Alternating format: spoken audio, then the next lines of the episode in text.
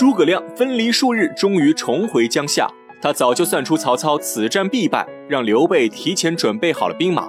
一回到军中，立刻开始调兵遣将，给众人都分配了任务，唯独留下关羽不用。关羽内心不服，质问诸葛亮为何不让他参战。诸葛亮直言，当年曹操对关羽恩深似海，怕关羽心一软把曹操给放了。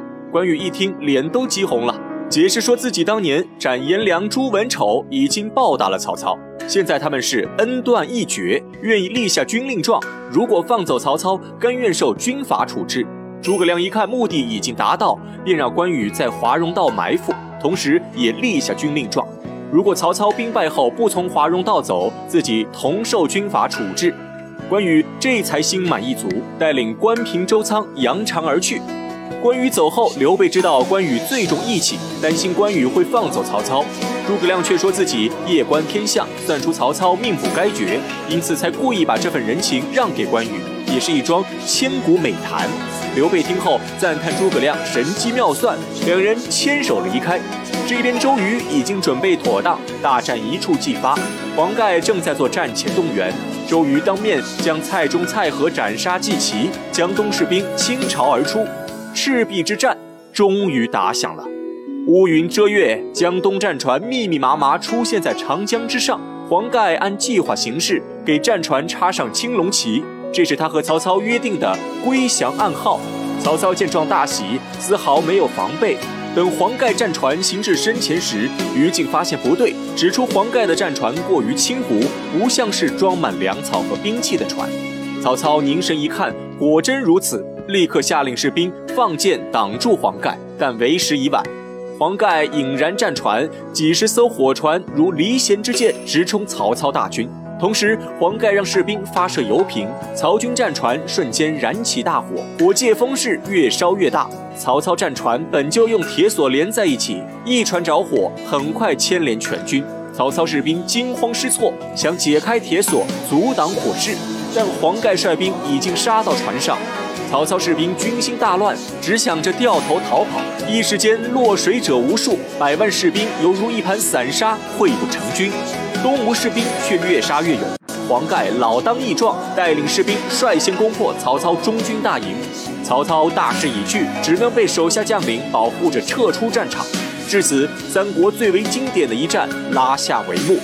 作为以少胜多的经典战役，赤壁之战流传千古。后人作诗曰：“二龙争战决雌雄，赤壁楼船扫地空。”烈火张天照云海，周瑜于此破曹公。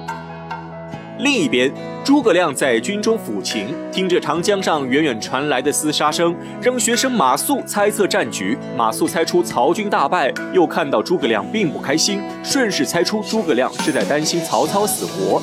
因为周瑜本可以围杀曹操，却偏偏留下西北空口，专门放走曹操，目的就是要让曹操跑到刘备阵前。如果曹操被关羽斩杀的话，曹氏家族就会把刘备当成头号敌人。到时候举全国之力反攻刘备，只会两败俱伤，让东吴得利。一番分析后，正中诸葛亮心思。诸葛亮称赞马谡机智过人。再说曹操带着残兵败将一路逃亡，逃到一处地方后却哈哈大笑。谋士程昱问他为何发笑，曹操指出此地最适合埋伏，如果是自己的话，就在这里设一支伏兵，他们必然插翅难逃。可笑，周瑜和诸葛亮却没有想到。由此可见，二人是一介匹夫，不足为虑。话音刚落，赵云带领兵马杀出，曹操惨被打脸，带着手下继续逃跑。好不容易找到一处落脚之地，士兵们却肝胆俱碎，看到篝火都被吓得如惊弓之鸟，仓皇逃窜。百万大军转眼间只剩二十七个人。程昱劝曹操继续赶路，曹操又哈哈大笑。程昱一脸懵逼，直言：“刚刚曹操大笑引来赵子龙，这次又为何大笑？”曹操表示自己还是在笑诸葛亮和周瑜无谋。如果在这个地方埋伏一支骑兵，自己等人必死无疑。话音刚落，张飞大吼一声，带领士兵从山上杀出。张辽急忙架起曹操就跑，一阵夺命狂奔后，曹操逃出险境，却又哈哈大笑，只把旁边的程昱吓得够呛。心中寻思：曹老板，你这嘴是开过光吧？第一次笑来赵云，第二次笑来张飞，这次还要笑出谁来？急忙劝阻曹操不要再笑了。曹操却说自己想明白了一件事：周瑜派骑兵追赶自己，却没有下令放箭；赵云和张飞也都只是吓唬自己，不愿意杀他。这就说明周瑜和诸葛亮都不敢杀自己，都怕引来曹操大军报复。因此，曹操断定自己可以平安回到南郡。定下神来的曹操让程昱分析路况。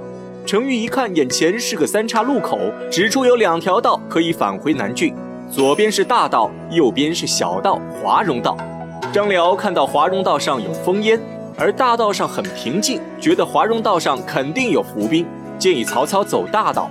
曹操却觉得这是诸葛亮的疑兵之计，决定走华容道。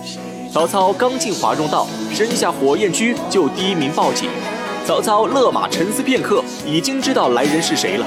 关羽骑马脱刀走至近前，劝说曹操下马投降。曹操大谈昔日自己对关羽的恩情，关羽表示自己为他斩颜良、诛文丑，已经算是报答了。